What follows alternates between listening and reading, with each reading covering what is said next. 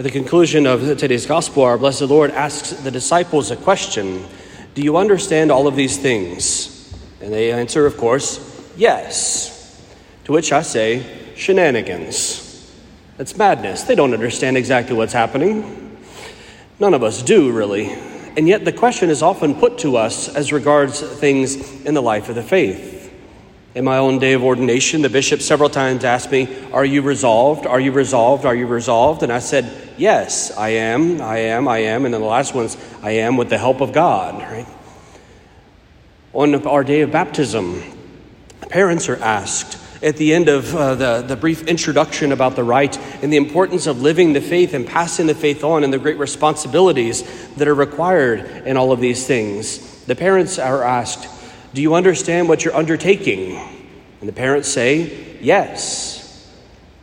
For those in the married rites, the marriage rites ask the various questions as well. And for you to be able to intend, uh, to be able to be there for till death do us part, right? For, you know, in sickness and in health and death, you know, and all the richer for poor, and all the conditions that are said without any idea of exactly what that will look like. And yet, in baptism, in ordination, in marriage, and for the apostles, the Lord asks us a question Do you understand? Are you willing to commit? And we say, Yes. And there is uncertainty about all that will follow. But it's for us to place our trust in the good Lord, and that's why we are able to say yes to begin with. It's why we're able to, to say anything at all as regards our, our confidence in fulfilling our obligations that we have made, our vows that we have made before the good Lord. It's Him, it's His strength who wants to come to be with us, to strengthen us, and to encourage us. Because the reality is that whenever we sign up for something with an uncertainty about what, ex- what exactly it will look like, there will be difficulties that will challenge our yes. There will be times where we are brought to perhaps question our yes and to think if we ought rather instead to turn back and say no instead. Certainly, we see this in, in our culture today, how often marriages are, are simply dissolved uh, with, you know, whenever, the, whenever things get tough, or whenever one simply no longer wants to be in the thing. It's not a reality of, of having resolve, but rather it's simply kind of turning a yes into a no. Also, many priests leaving the priesthood these days a similar thing, a solemn yes that they say, that they turn later to a no. And this is the, the fact of things is that all of us, whenever we say yes to the Lord, we will be put to the test in that regard. Our yes will be challenged. But this is a good thing because it's only whenever we are challenged that virtue begins to grow. If our yes is an easy yes, there's not much merit in it because we get something out of the deal.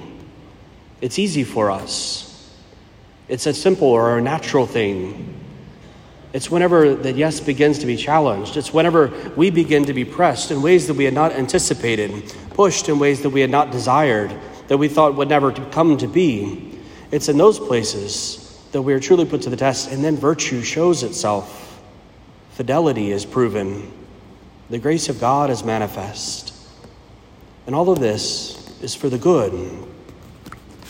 We also recognize that in the midst of those things, it can challenge us not simply in, in our yes to that particular thing, and whatever particular yes it might have been, but also it may challenge even our belief in the good Lord Himself, or at least in the goodness of God.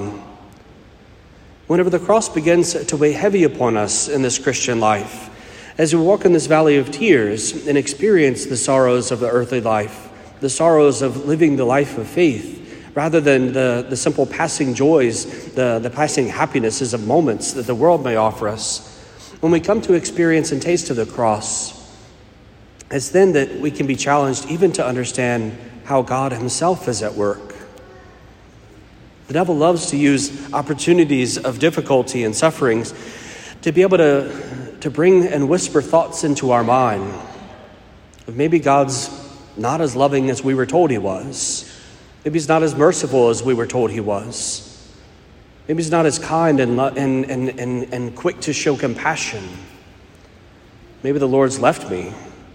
Maybe I've done something, I don't know what, but He no longer cares about me, He cares about everyone else. But, but, but because of the suffering, it seems, it seems like the Lord's not responding whenever I pray and ask Him about it. I only get silence.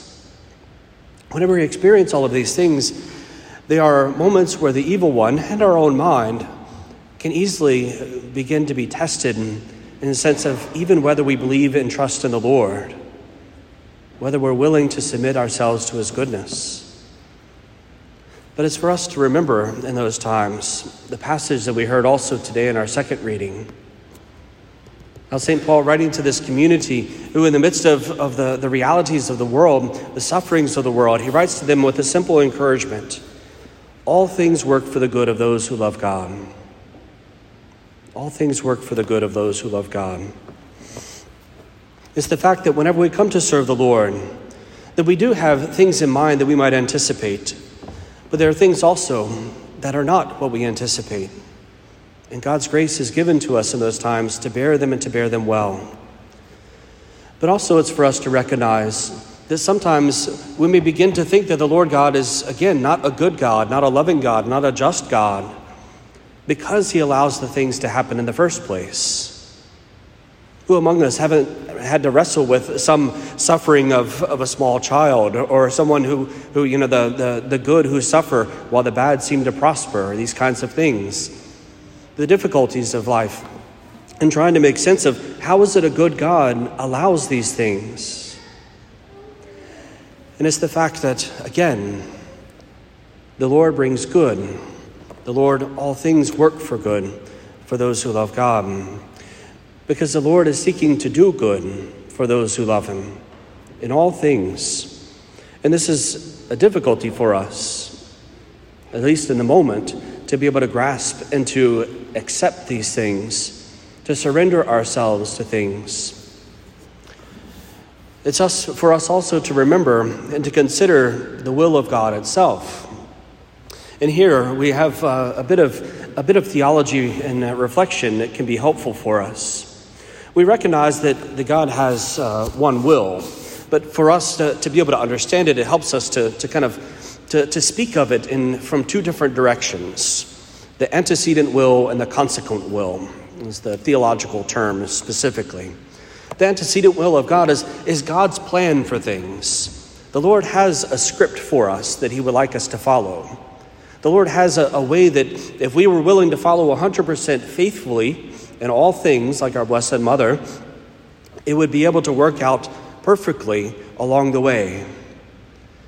This is what God intends for us, what God wills for us on a natural and, and, kind of uh, beginning level.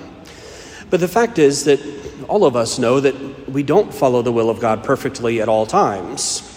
We call it sin, or at least you know, at least some kind of uh, falling short of things, even if it's not exactly the will of God, perhaps choosing a lesser good. And here the Lord responds to us. This is a, a, fact that we see, you know, certainly in, in, in, actors. You know, actors will have a script, and, and certainly in, in some of the uh, kind of more the, the comedy type settings, um, the, the, the, live, live comedy specifically, you know, they'll, they'll have a, a script that they're trying to stick to, and sometimes something will happen and somebody goes off script, right? And then the other person just has to keep responding until they can get back on track. You kind of keep, you keep playing with it, you, you keep going with it and then you eventually wind up back where you need to be and, and continue on. And this is really what our Lord does with us. His, his consequent will is his, his responding to us that whenever we don't follow his will precisely, he says, Okay, that's not what I intended, but I'm going to work with you here. And he keeps going back and forth with us until we get back on track where he desires us to be. This is the Lord who, in his goodness, is patient with us.